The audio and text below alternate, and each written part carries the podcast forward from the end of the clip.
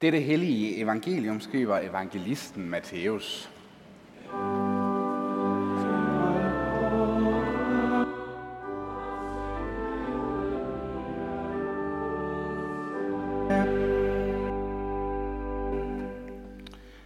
Jesus sagde, Tag jer i agt for de falske profeter, der kommer til jer i forklæder, men inden i er glupske ulve. På deres frugter kan I kende dem. Plukker man druer af tjørn, eller finer af tisler. Sådan bærer et hvert godt træ gode frugter, og det dårlige træ dårlige frugter. Et godt træ kan ikke bære dårlige frugter, og et dårligt træ kan ikke bære gode frugter. Et hvert træ, som ikke bærer god frugt, plukkes om og kastes i ilden. I kan altså kende dem på deres frugter. Ikke enhver, som siger, Herre, Herre til mig, skal komme ind i himmeriget, men kun den, der gør min himmelske faders vilje. Amen.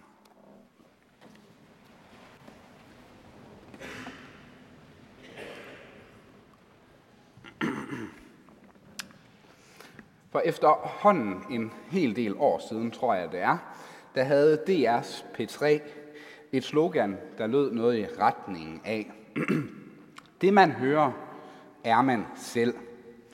Det man hører, er man selv.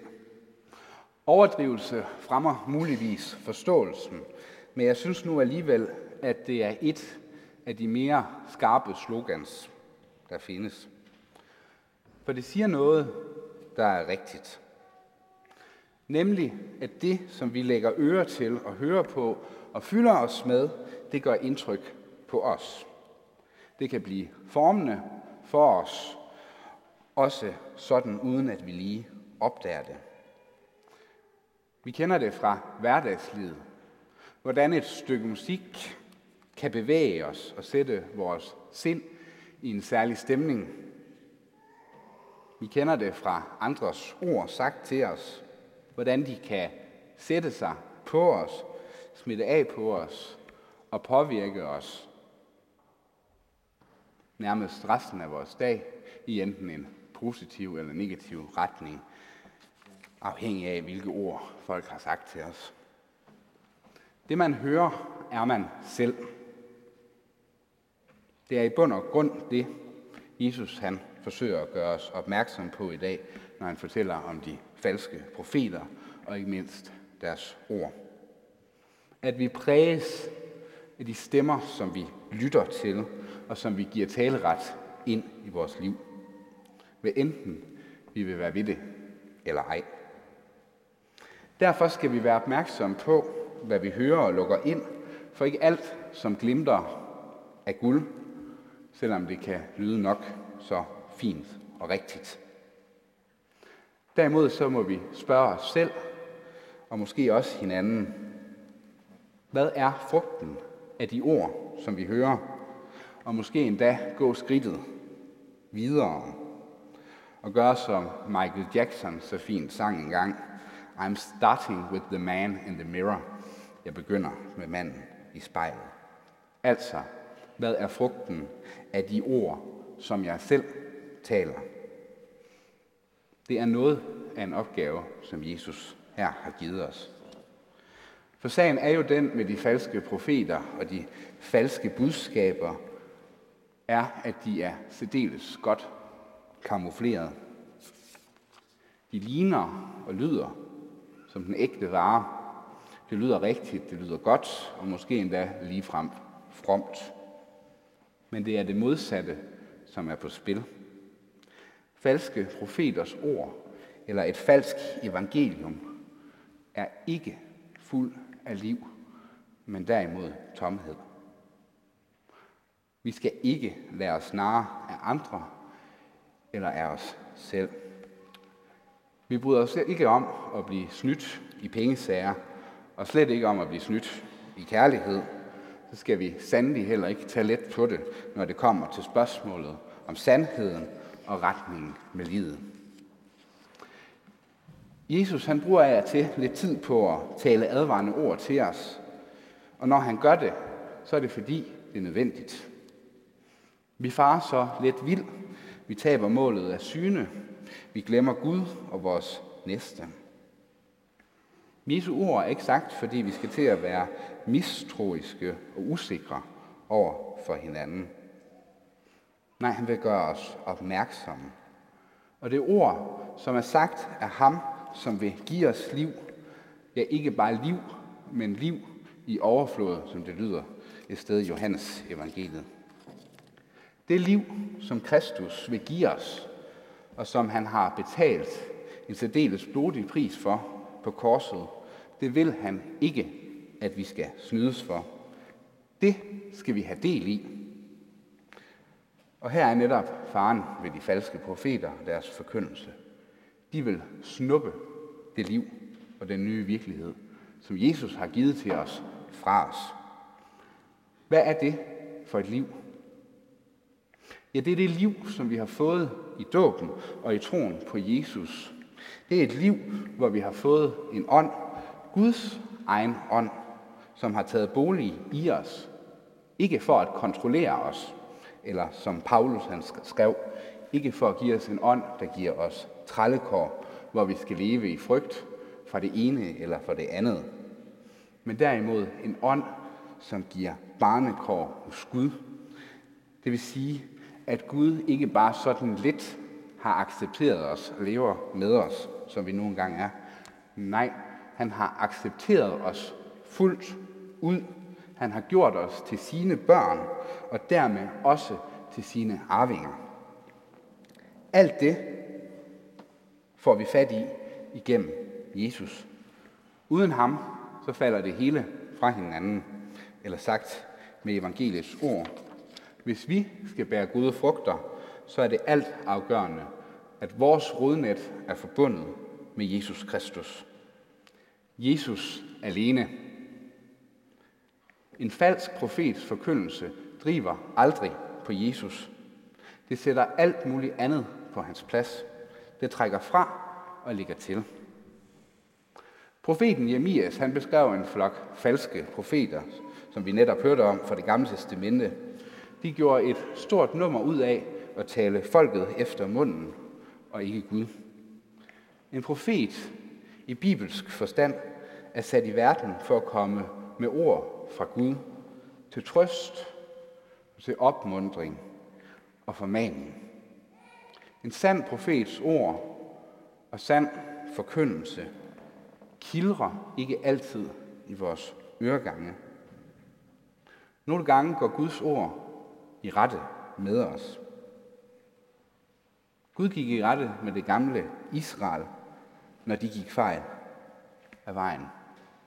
Gud går i rette med os, når vi fortaber os i os selv, og for 117. gang går vores egne veje og tror, at vi kan være ligeglade med Gud og vores næste. En sand profet, et sandt profetisk budskab, taler Guds sandhed. En sandhed, der ikke bare taler os efter munden, men som går i rette med os, når der er brug for det. Og derfor så er det også en sandhed, der gør os frie.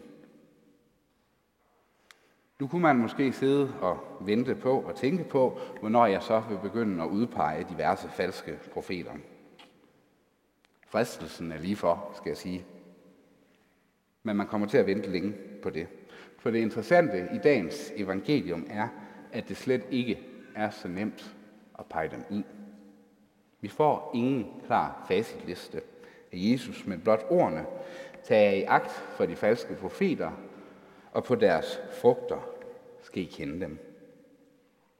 Hvad er frugten af det, vi hører og det, vi ser? Vendes vi mod Gud eller væk fra ham? Bekræftes jeg i at gå mine egne veje, eller opmuntres jeg til at slå ind på Guds vej?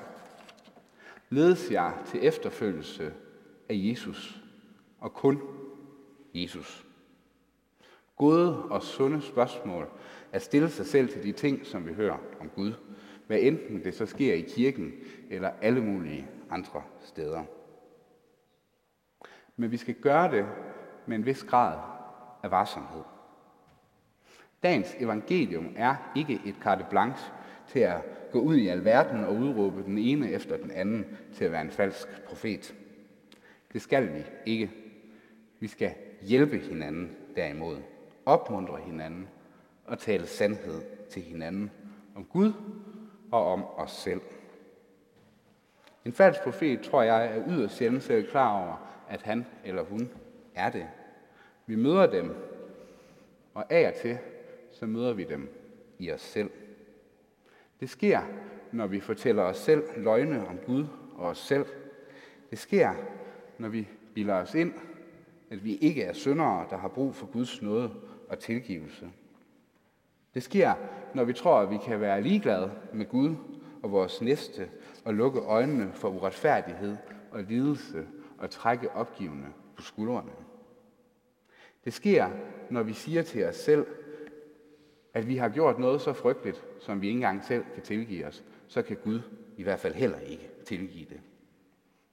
Det sker, når vi i hellig iver får gjort dørtasken til Guds rige så høj, at vi knap og nap selv kan komme over den. Hvad er frugten af de ord, som vi taler til hinanden og os selv?